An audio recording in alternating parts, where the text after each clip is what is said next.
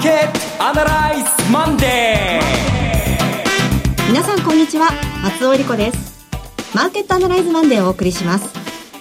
パーソナリティは金融ストラテジストの岡崎良介さん。今相場以外のことだったらいっぱい語りたいことあるんですけれどもね。ちょっと今日はね思案している岡崎良介です。よろしくお願いします。はい、えー、そして株式アナリストの鈴木一之さんです。おはようございます鈴木一之です。よろしくお願いします。この番組はテレビ放送局の BS12-12 で毎週土曜昼の1時から放送中のマーケットアナライズプラスのラジオ版です。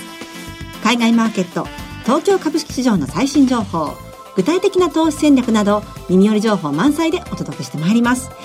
えー、さて我々先週末岐阜にお邪魔しまして、リアルマーケットに行ってまいりました、えー、一言言いたいのは岐阜のあのおかき美味しいですね。はい。あの差し入れで、はい、あのいただいた。松福って読むんですか、はい。えー、どうもごちそうさまでした。ありがとうございました。なんかね東京とかでもうんあれかっていう感じの味なんですけれども。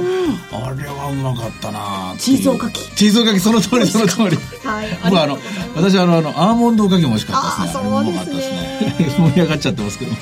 いや本当にいろんな都市に行くとその土地土地の美味しいものにあって、うん、あもっともっとこう発展する可能性のあるなってものにも触れられますよね、うん、岐阜ネタこれ2時間は喋れるので実はすごくすごく面白くてエキサイティングな一日だったですよねあれね、あの、ラジオ日経の鎌田さんは、お城に登ってきたと、岐阜よ。はい。びっちりね、まあ、ちょっと設備古かったんですけどもね本当キチキチになるまでみんな入ってもらって最後まで熱心に聞いてくださって本当ありがとうございました、はい、また行きたいですね。はい、えー、番組の後半の方ではまたセミナーのご案内もいたしますのでどうぞお聞き逃しなく。それでは今日も番組を進めていきましょう。この番組は株三六五の豊か商事の提供でお送りします。今週のストラテジーこのコーナーでは今週の展望についてお話しいただきます。そうなんです。冒頭でも申した通り、思案したままっていうのは、日本株が動かなくなっちゃったんですよ。いい意味でも悪い意味でも。はい、で、悪い材料、懸念材料っていうのはもう、スラスラスラスラテレビを見てもですね、NHK のテレビ討論なんかでもその話ばっかりしてますからね、はい、多分答え出ないですよ、そんなこと言ってもね。なんと言っても、我々第三者であって、米中で戦戦ってるわけで、しかも戦いの内容っていうのも、これ極めて口喧嘩ですからね。で、我々は昔その喧嘩でいじめられた記憶があるので、すごくひどいことのように言うんですけれども、当時とやっぱり環境も違うだろうし、はい、で、当時の我々日本が置かれた環境とも中国は違うので違うやり方があるだろうし、で、懸念すればきりはないんですけれどもね、取り越し苦労はしたくないっていう中で日本株止まっちゃいましたよね。そうですね。動きを。動きを止めました。あの出来高が全場、午前中で東証一部売買代金1兆円に届かないというぐらいですから、うん、まあ、あの、上がりはしませんけど、売りもあまり出てないということですね。うん、まあ、あの、もちろん、えー、新年度が始まって、そしてここまで1月からもうかれこれ3ヶ月に入ろうとしている調整期間になりましたから、はい、安くなったものっていうか、まあ、買える価値のあるもの、将来性のあるものを見極めて、個別で対応するっていうのは、これはもう日々皆さんにですね、それはもうご自身でですね、判断してもらうしかないんですが、全体像で言うと、先週もそうで情けないんですけども、今週もちょっとね、見送りになっちゃうんですよね、この、こうなっちゃうとね。うん,、な、どうにも気配が見えないっていうので、見方によっては、例えばこの突っ込みは全部買いだろうって大きなリバウンドが期待できるという、まあ見方が、はい。見方ができる人もいるだろうし、いやいやそうではない。大きなトレンドとしてはアメリカはだらだらとした調整局面、えー、今までの買われすぎた、えー、1年半ぐらい買われすぎた分のですね、やはり調整がまだ続いているという見方。まあ私はどっちかというとこの見方なんですけどね。で、どちらも、どちらもまだはっきりしてこなくて、で、一つ分かっていることはアメリカの、えー、1、3月の企業業績が見て、を見てから次の、えー、大きなエンジンといいますか相場始めようかというふうに思っている人が大半だというところです。。雇用統計にしても、新しい材料なかったですからね。そうですね。えー、4.1%で、えー、っと、雇用者数の伸びは大したことないんですけども、賃金は2.7%、ほぼほぼ予想通り。あの数字で次の6月の利益が、利上げが見送られることはまずないだろうと。うん、うんしかしドル円は106円台というかでですね、なかなか戻りきれませんからね。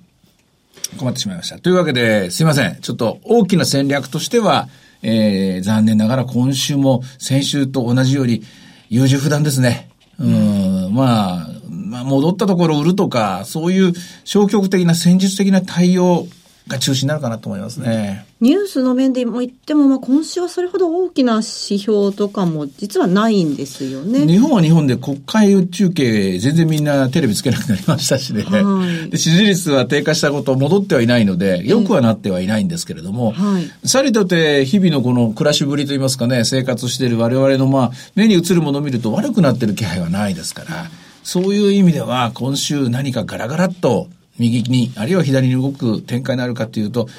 えー、っと、今、フロントガラガラスの前にはちょっと光景は見えないですね。ああ、そうですか。まあ、あの、株は、売りと買いと、休むっていう、その休むっていうところもあったりなんかしますからね。休むのもいいかもしれませんが、例えば今、3つぐらいに論点を、こう、全部いっぺんに結論がなかなか出ないような状況である例えば、あの、米中貿易戦争という大きなテーマが一つあって、はい、で、一方では先週も相当話題になったんですが、これも岐阜のセミナーの話題になりました。あの、アメリカのテクノロジー企業の、うん、まあ、この、まあ、不透明感というのは一方であって、ナスダックがどんどん下に崩れて。で、3番目に、これ、土曜日の放送のマーケットライズプラスの方で、長浜敏弘さんが指摘されていた、日本経済そのものも少し下向きになってきて、うんうん、えー、ここが、まあ、すごく問われてきて、安倍政権、アベノミクスの真髄が問われる。まあ、今、なかなか結論出た3つ、貿易戦争、それから IT 企業、で、日本経済。なんか、こっから、こう、語りやすいところ、先を切り開きやすいところから攻めていくとすると、岡崎さんはどのあたりから攻めていきますか？一番突然もうあと数分後に出るかもしれないっていうのはまた米中の、はい、えー、通商問題のですね、何かしら次の一手が出るかもしれない。所詮口喧嘩といえば口喧嘩だけれども、ただ、これ、いい方向にも出るケースがあるわけですよ。いい方向に出るケースがあるとしたら、中国が自分から何とかしていこうという姿勢です。自分から何とかしていこうの場合は、例えば、中国の内需を拡大する輸入品を増やしていく。でもっと言うと、自分から人民元を切り上げてみようじゃないか、みたいな。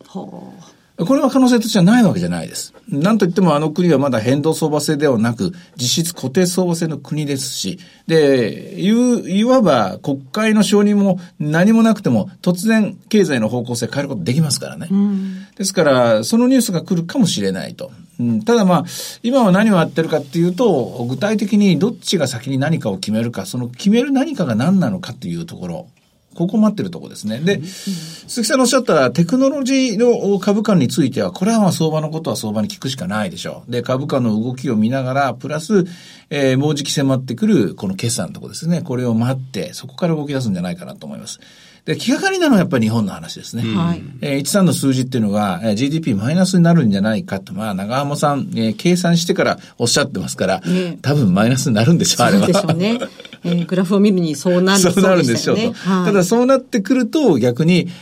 これはまた、決していいわけじゃないんだから、安倍さん頑張ってよっていうことで、もう一回そこで結びつきが強くなるケースも出てくるでしょうし、うん、で、また補正予算を組む必要も現れてきて、それはそれで株式市場にはプラスになるかもしれない。ちょっとすくみ合ってる状態ですね。うん、ちょっと話それるかもしれませんが、まあ、アメリカにとっては赤字を削減したいっていうのは、これが譲れないところだとすると、うんはい、中国側は何を譲れないんでしょうか？中国側は、結局、ビタ一文自分たちは払いませんよみたいなですね。はい、自分たちのあの、えー、中国の2025年に向けてのせ、えー、戦略があるじゃないですか。計画があるじゃないですか。もう、あの国の場合は、あ一、一帯一路か、にしろ2025年にしろ、決めたら、もう、習近平様々が決めたことなんだから、みんなやんなきゃいけないわけなんで、はい、譲るわけにいかないでしょ。うん、だから、あの計画を譲らない程度においては、えー、通商交渉譲れると思うんですけども、あの計画はもう金貨玉上ですからやらなきゃいけない。で、そこを、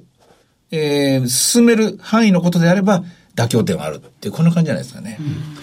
あの、前に2007年ぐらいまで中国バブル的な動きがずっと出ていた時に、はい、盛んに言われてたのは、二桁成長がずっとついた時あったんですよね。で、そんな高くなくてもいいじゃないかって、まあ、周りの世界の他の人たちが言ってたんですが、中国は農村から都市部に相当人が移動してるので、やっぱり高めの成長率を維持しないと、はい、その北京とか上海に失業者が相当溢れてしまうってことを言われてたんです。で、あそこ体制が揺らぐのがすごく怖がっているので、はい、今6%後半ぐらいの成長率なんですけど、これでもやっぱり低いぐらいで、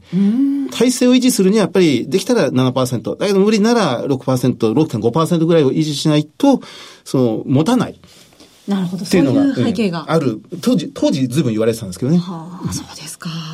あの、アメリカの先ほど IT 関連で、フェイスブックの話もありましたけれども、はい、えー、今週水曜日11日に、あの、フェイスブックのザッカーバーグ CEO が会員公聴会で証言というのもありますね。このあたりはちょっと材料になってくるんでしょうか？それはなるでしょう。うん、なるんだろうけど、えー、っと、プラスの材料にはなるかなっていう感じなんですけどね。そりゃやっぱり意地悪ですよ、議員さんは。いや、これあの、常に出るんですよね。あの、マイクロソフトの時もそうでしたし、はい、あの、マイクロソフト解体と司法省対マイクロソフトがずっとやられていて、まあ、政治的に相当うまく立ち回ってマイクロソフトは解体せずに生き残ったんですが、すごく長い年月がかかるんですね。やっぱりあの、新旧の争いが、やっぱりアメリカでも続いていて、トランプ大統領が守ろうとしている鉄鋼産業とか自動車産業って、やっぱり旧社会、古い社会であって、そ,、ね、そこに攻め込む新しい社会に対して、なぜか民主党政権はウェルカムなんですけど、共和党政権で随分冷たい仕打ちを今取ってるような気がしますね。アマゾンも随分攻撃されてますね。そうですよね。まあ、要するに、ここのところっていうのはトランプ政権及びトランプ政権に組みする人たちは、えっ、ー、と、アマゾンにしろ、フェイスブックにしろ、叩いた方がいいねが増えるんだったら叩くわけですよ。はい。で、逆に、叩かない、擁護する方がいいねが増えるんだったら、擁護するっていう、もう本当に大衆迎合主義の方向に走っていますから、えー、今の流れで言うと、フェイスブック叩いた方が面白がる人たち、あの、フェイスブック儲けすぎだとか、フェイスブックがコントロールしすぎだとか、で、情報漏洩とか、個人情報流れて怒ってらっしゃる方も多い。で、なんだ、そんなことのために使われてたのかっていう、そういう国民の心理の中で言うと、これはフェイスブックには厳しい、まあ、えー、テスティモニーになるんじゃないかなと思いますね。うん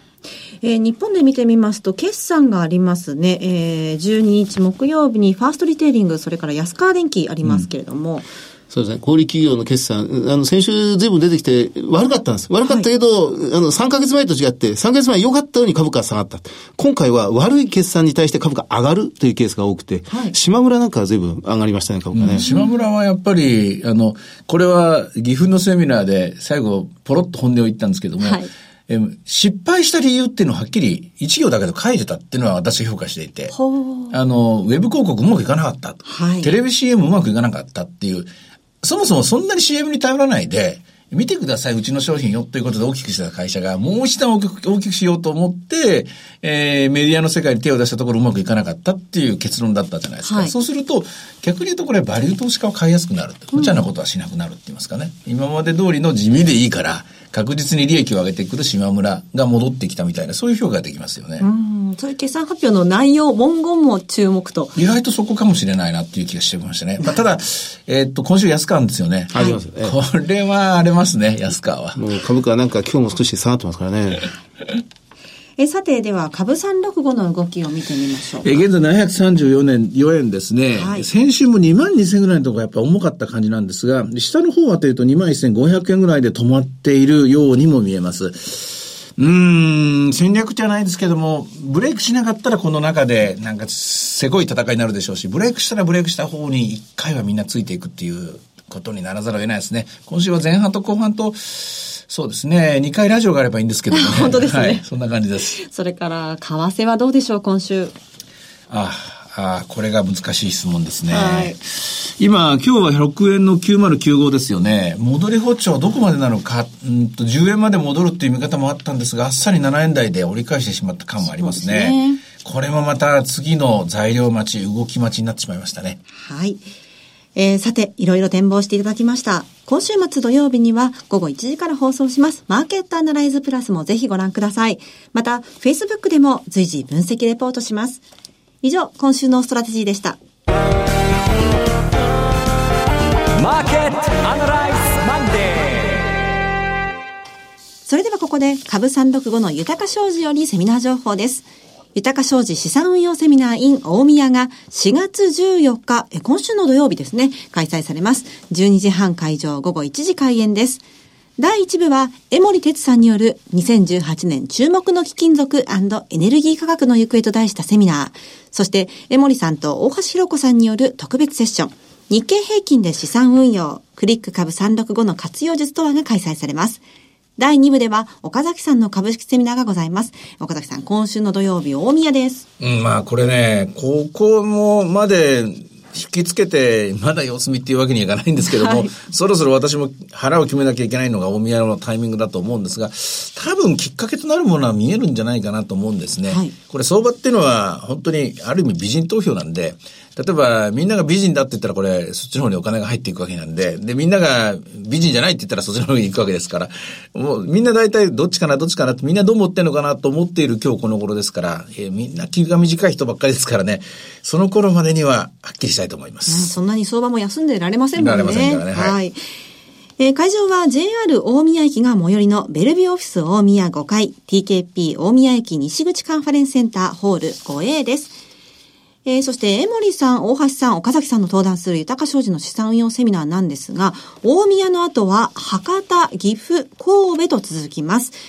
え順にご紹介します。豊か商事資産運用セミナー in 博多5月12日土曜日12時半会場午後1時開演です。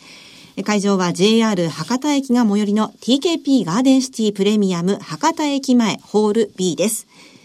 そして豊か商事資産運用セミナー in 岐阜5月19日土曜日12時半会場午後1時開演です。JR 岐阜駅が最寄りのグランパレホテル駅前会議室です。そして神戸です。豊か商事資産用セミナー in 神戸5月26日土曜日12時半会場午後1時開演です。こちらは神戸、え三宮駅が最寄りになります TKP 神戸三宮カンファレンスセンターホール 5C です。大宮、博多、岐阜、神戸とも、豊か商事なお資産運用セミナーのお申し込み、次の電話番号にお願いいたします。豊か商事お客様サポートデスク、フリーコール0120-365-281 0120-365-281です。受付時間は土日祝日を除く9時から午後7時です。なお、会場では取扱い商品の勧誘を行う場合があります。続きましては本日締め切り、毎週土曜日午後1時から放映中の BS1212 マーケットアナライズプラスからのセミナー情報です。神戸です。リアルマーケットアナライズ2018 in 神戸。4月21日土曜日、会場は JR 三宮駅が最寄りの神戸国際会館セミナーハウスです。番組ホームページからリアルマーケットアナライズの応募フォームにご記入いただくか、お電話でご応募ください。電話番号は0120 0120-935-159 0120-935-159です。えゲストも決まって、ね。長浜さん。そうなんです。私も参ります。あ、そうだそうだ。はい。ちょっと盛り上がって、ちょっと長浜さんには、普段ちょっとあんまり喋ってないところまで、楽屋でいつも喋ってくれてるんでね。そうなんですね。そこ引き出したいですよね。はい。えー、本日締め切りです。お急ぎください。神戸の皆さんもちろん、関西の皆さん、ふるってご応募ください。そして最後は、テレビ番組のお知らせです。いつでも全国無料の放送局 BS1212 では月曜日から金曜日の夜7時から向田邦子の数々の名作ドラマの中から珠玉の実作品をお届けします。今日夜7時からは向田邦子原案のスペシャルドラマおどきめどきを放送します。向田作品ではおなじみの田中優子、小林薫、加藤春子らと演出、久世照彦で昭和10年代に生きる市政の人々の引きこもごもを丁寧に綴る作品。ぜひご覧ください。チャンネルの見方がわからない方は、視聴者相談センターへお電話ください。オペレーターが視聴方法をわかりやすくお教えします。03-5468-2122 03-5468-2122 BS1212 視聴者相談センターまで。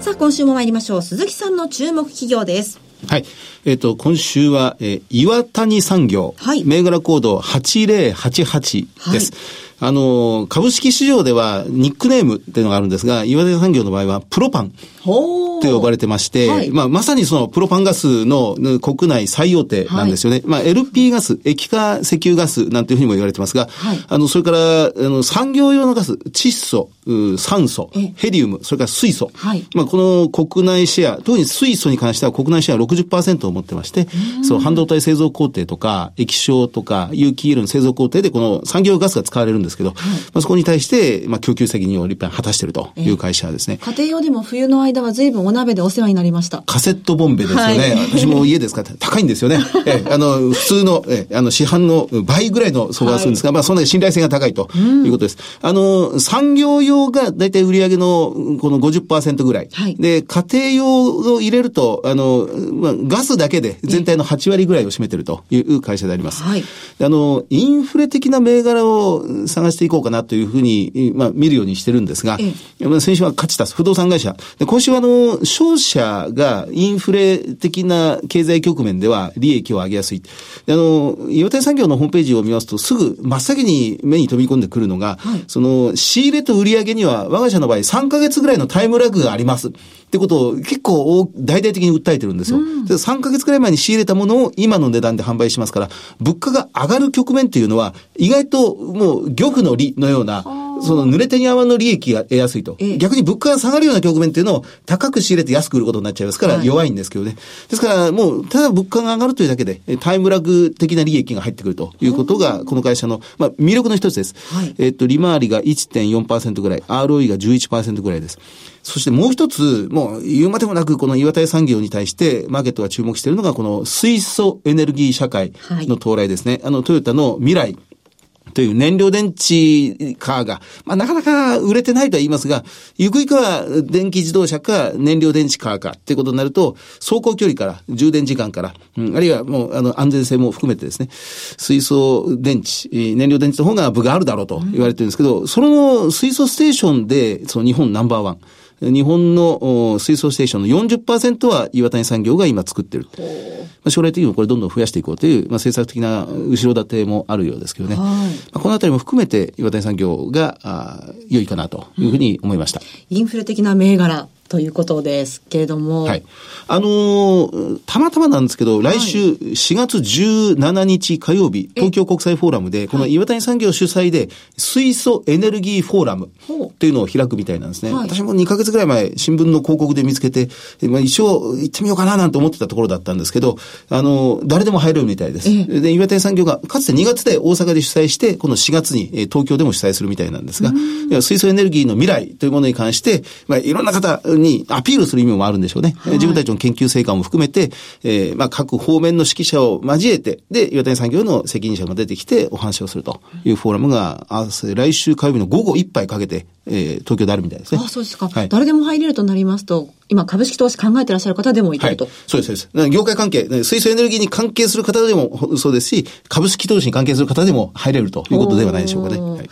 このあたりが良いかなと思います。今期の業績は、やっぱり半導体業界、それから、まあ、太陽電池もそうなんですけど、はい、その設備投資が活発に起こって、生産も活あの活発化しましたんで、まあ、今期の業績は、えー、経常ね、えー、6.3%増益。来期です。ごめんなさい。来期6.3%。今期は2割増益ぐらいですので、まあ、業績そのもの好調ですね。はい、私もまあ、賛成ですね。えっ、と、トヨタ、えー、岩谷がやろうとしている水素燃料型のまあ、ホンダもやろうとしてる。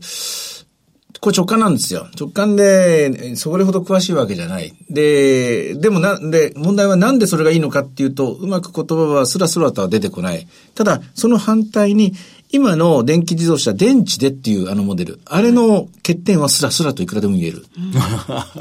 っていうところだと思うんですね。うん、だからこれが、この構図っていうのがはっきり見えてくると、本当にパネルディスカッションとしても、さあ最後はどっちが勝つんだっていう話とか、それに向けてどういう企業戦略をみんな進んでいくのか。電池の方が簡単であることは間違いない。しかし簡単であることっていうのは、これは進化の過程で言うと多分どっかで大きなミスが出てくるので、はい、うん、あの、それで言うと直感的には、えー、燃料電池の方に何年か先にはそっちに行くんじゃないかと私は思っています。岡崎さんの勘がどうでしょうかね。見てみましょう、えー、さてマーケットアナライズマンデーそろそろお別れの時間ですここまでのお話は岡崎亮介と関和之と。そして松尾恵理子でお送りしました。それでは今日はこの辺で失礼いたします。さよなら。この番組は株三六五の豊か商事の提供でお送りしました。